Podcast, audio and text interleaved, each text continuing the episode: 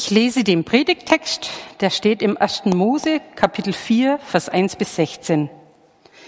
Adam schlief mit seiner Frau Eva. Sie wurde schwanger und brachte Kain zur Welt. Da sagte sie, mit Hilfe des Herrn habe ich einen Sohn bekommen. Danach brachte sie seinen Bruder Abel zur Welt. Abel wurde Hirte und Kain wurde Ackerbauer. Eines Tages brachte Kain dem Herrn von dem Ertrag seines Feldes eine Opfergabe dar. Auch Abel brachte ein Opfer dar, die erstgeborenen Tiere seiner Herde und ihr Fett. Der Herr schaute wohlwollend auf Abel und sein Opfer. Doch Kain und sein Opfer schaute er nicht wohlwollend an. Da packte Kain der Zorn und er blickte finster zu Boden. Der Herr fragte Kain, warum bist du so zornig und warum blickst du zu Boden? Ist es nicht so, wenn du Gutes planst, kannst du den Blick frei erheben? Hast du jedoch nichts Gutes im Sinn, dann lauert die Sünde an der Tür. Sie lockt dich, aber du darfst ihr nicht nachgeben. Kain sagte zu seinem Bruder Abel, lass uns aufs Feld gehen. Als sie auf dem Feld waren, fiel Kain über seinen Bruder Abel her und erschlug ihn. Da sagte der Herr zu Kain, wo ist dein Bruder Abel? Kain antwortete, das weiß ich nicht. Bin ich dazu da, auf meinen Bruder Acht zu geben? Der Herr entgegnete ihm, was hast du getan? Das Blut deines Bruders schreit vom Ackerboden zu mir. Verflucht sollst du sein, verbannt vom Ackerboden, den deine Hand mit seinem Blut getränkt hat. Wenn du ihn bearbeitest, wird er dir künftig, künftig keinen Ertrag mehr bringen. Du wirst ein heimatloser Flüchtling sein und von Ort zu Ort ziehen. Kain erwiderte dem Herrn, die Strafe ist zu schwer für mich. Du verjagst mich jetzt vom Ackerland und verbannst mich aus deiner Gegenwart. Als heimatloser Flüchtling muss ich von Ort zu Ort ziehen. Jeder, dem ich begegne, kann mich erschlagen. Der Herr antwortete, das soll nicht geschehen. Wer Kain tötet, an dem soll es siebenfach gerecht werden.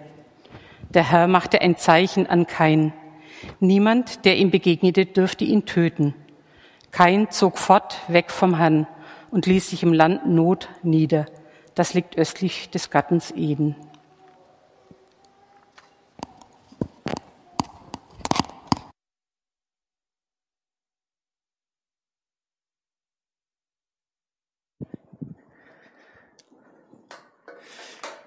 Ja, auch von meiner Seite herzlich willkommen hier im Gottesdienst. Ich freue mich, dass die Kirche sich gefüllt hat und freue mich, dass wahrscheinlich hinter der Kamera auch noch einige am Bildschirm daheim zuhören und zusehen.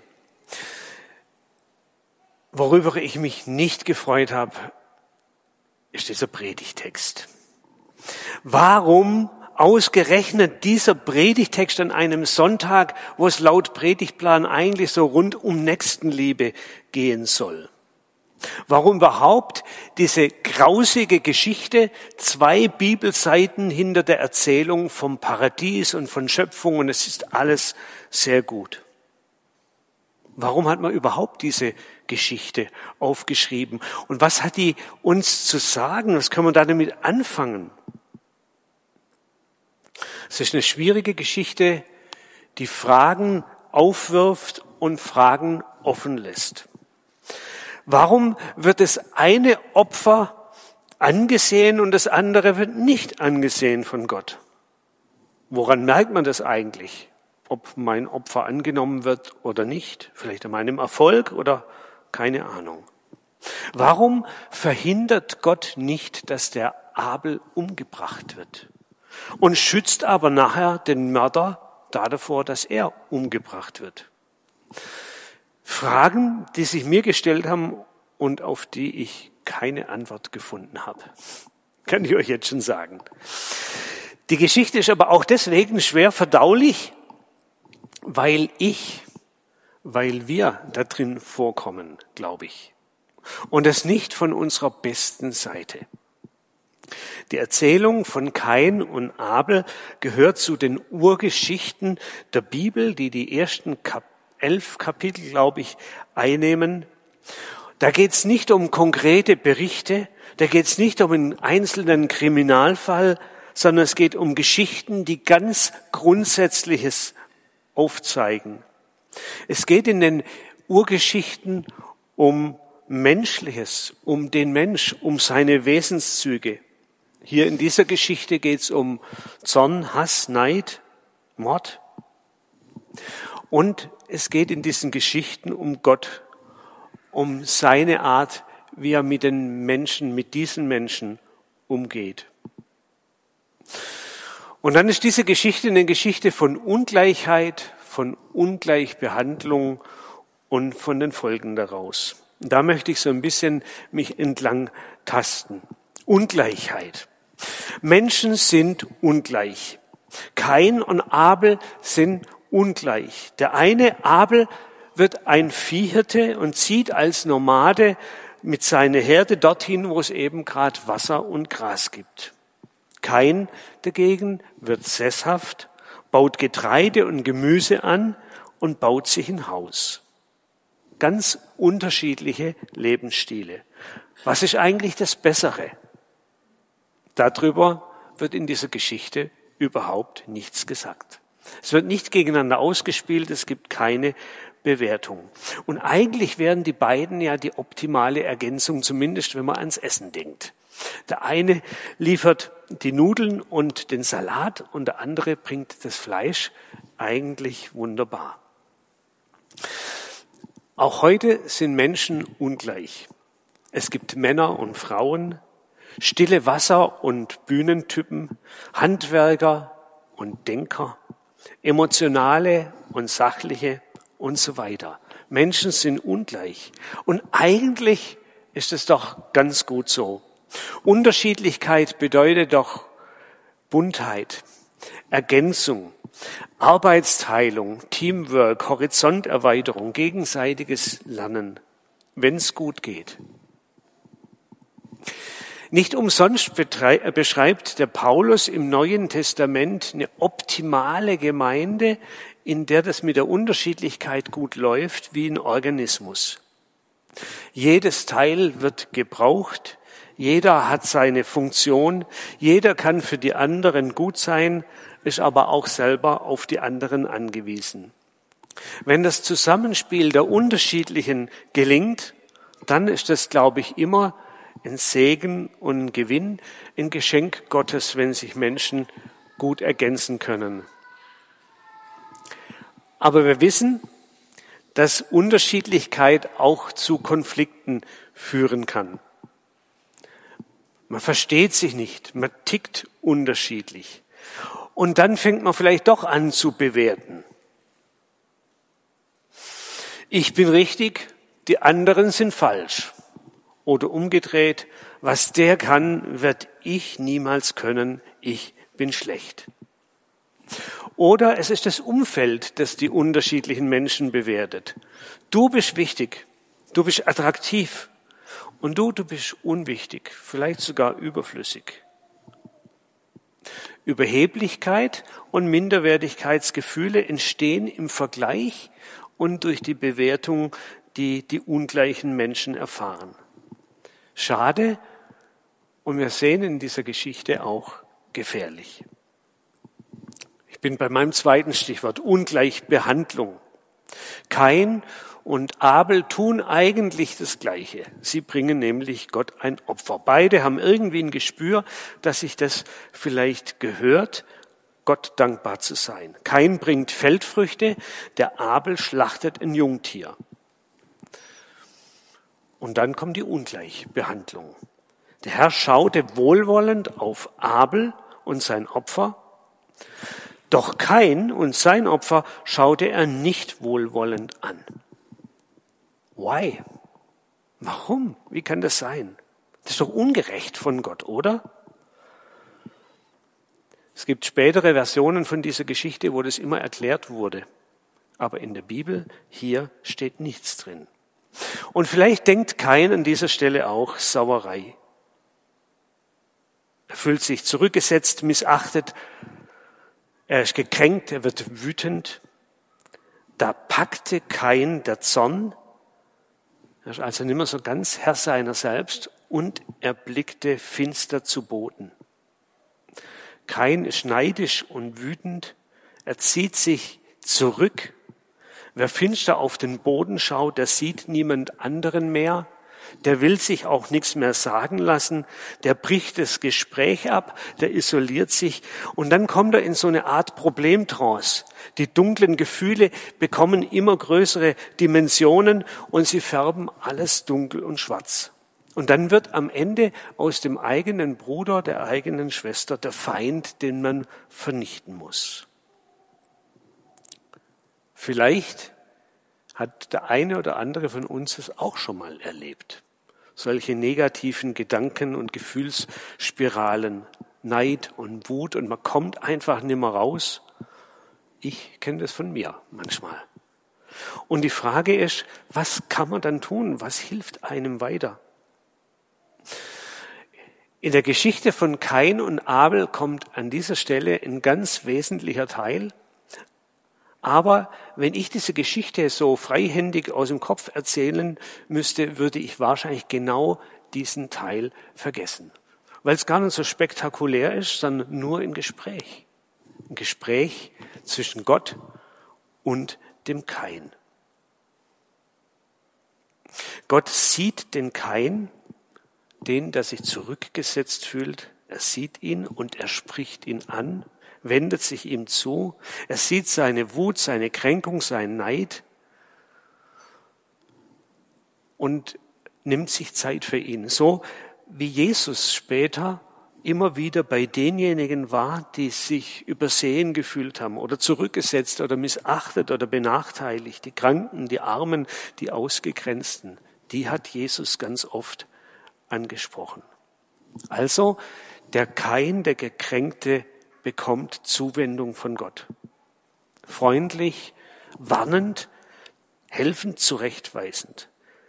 Der Herr fragte Kain, warum bist du so zornig? Und warum blickst du zu Boden? Ist es nicht so? Wenn du Gutes planst, kannst du den Blick frei erheben.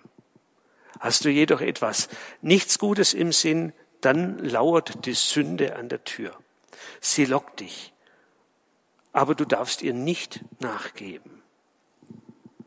Gott hält dem Kain einen Spiegel vor, er sagt ihm, was in ihm drin stattfindet und will ihm einen anderen Blickwinkel anbieten. Wenn du Gutes tust, dann kannst du die anderen angucken, dann geht's dir anders. Gott warnt den Den, jetzt den Kain davor, schuldig zu werden, was zu tun, was Sünde ist und was er bald bereuen könnte. Gott will das Böse verhindern. So ist Gott zu dem Menschen, der eine Wut hat und Böse sich ausdenkt. Ich glaube, wenn wir in so einer Wutsituation sind, dann hilft uns das auch, wenn uns jemand anspricht. Dann ist das eine große Chance für uns, um rauszukommen aus unserem Negativtrip. Der Kain hätte sich vielleicht darauf einlassen sollen, hätte vielleicht aufblicken sollen, hätte Gott vielleicht angucken sollen, hätte ihn vielleicht sogar fragen sollen, warum wird mein Opfer hier nicht anerkannt? Hätte klagen und anklagen können, vielleicht sogar schreien und vielleicht hätte es dann eine Klärung gegeben für seine Gefühle und für die Situation. Aber der Kain lässt sich nicht mehr ansprechen. Er antwortet nicht. Er bleibt allein mit seinen Gedanken und Gefühlen und kommt nicht raus. Und dann kommt das Unvermeidliche, wovor ihn Gott gewarnt hat. Er handelt, er räumt seinen Bruder einfach aus dem Weg, vorsätzlich und kaltblütig.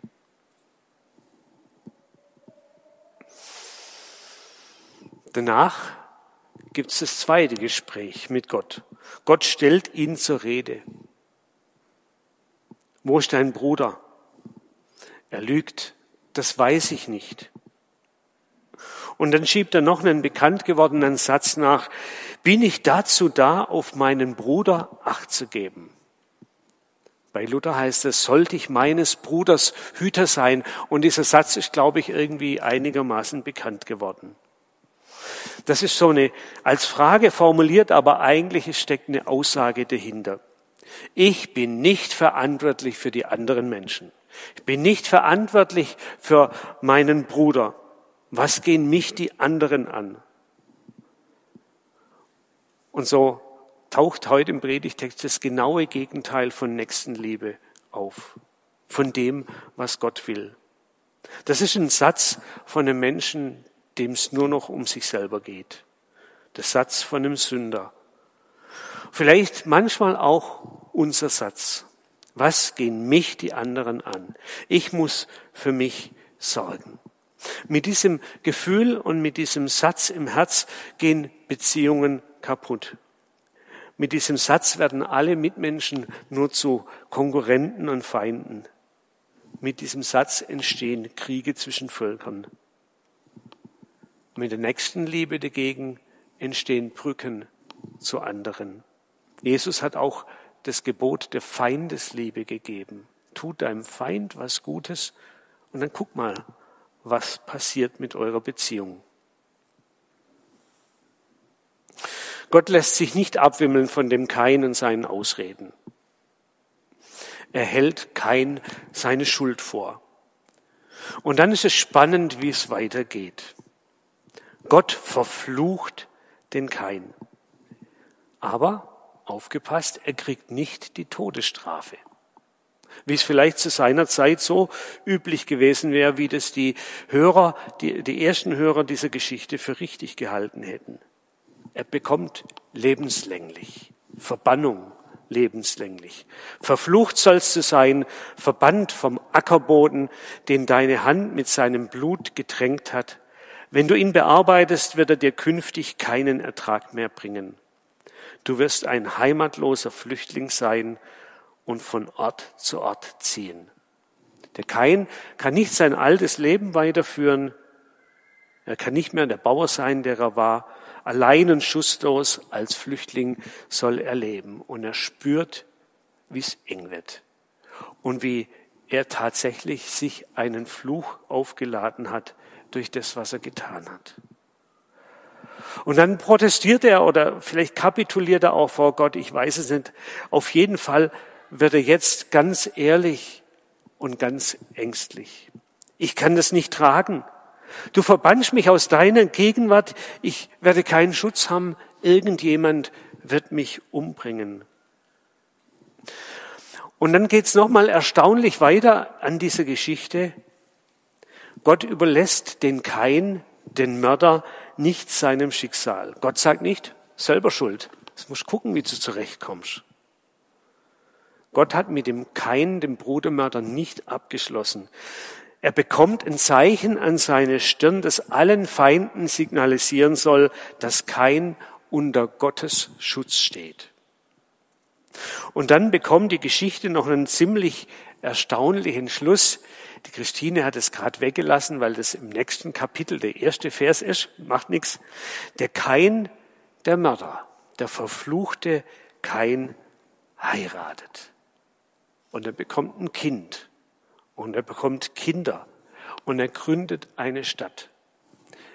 Kain bekommt ein zweites Leben, eine zweite Existenz.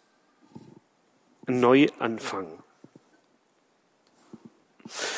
So wie im Neuen Testament durch Jesus viele Menschen, die es vielleicht nicht verdient hätten, einen Neuanfang bekommen haben. Zachäus, die Ehebrecherin, die in flagranti erwischt wurde, die Frau am Jakobsbrunnen oder Petrus, der seinen Herrn dreimal verleugnet hat. Kann es sein, dass ganz vorne in der Bibel, in dieser grausigen und rätselhaften Geschichte, schon was sichtbar wird vom Wesen Gottes, das in persona durch Jesus sichtbar wird im Neuen Testament? Schuld wird nicht vertuscht, Schuld wird auch nicht bagatellisiert und weggewischt einfach. Aber schuldige Menschen bekommen es mit Gottes Barmherzigkeit zu tun, werden begnadigt, bekommen einen Neuanfang. ein Stück Evangelium in dieser Geschichte drin. Damit sind wir am Ende dieser Geschichte von Kain und Abel. Vielleicht könnt ihr was draus mitnehmen. Für mich sind drei Dinge wichtig. Es ist eine Geschichte, die was zutiefst Menschliches deutlich macht, was wir uns auch eingestehen müssen, dass es so ist bei uns. Sie zeigt, was aus uns wird, wenn wir uns zurückgesetzt fühlen, was aus uns werden kann, wie Neid, wie Wut eine zerstörerische Kraft entfalten kann, die wir vielleicht irgendwann nicht mehr bändigen können. Sie zeigt zweitens aber auch, dass es mitten in den negativen Gefühlen, die sich in Menschen breit machen können, Gottes Erfahrungen und Gottes Begegnungen geben kann.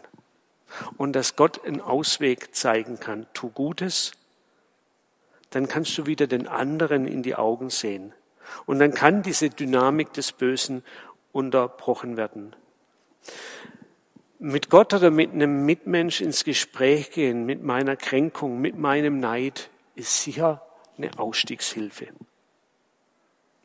Und als drittes zeigt diese Geschichte was von Gottes Wesen. Gott ist mit den Schuldigen.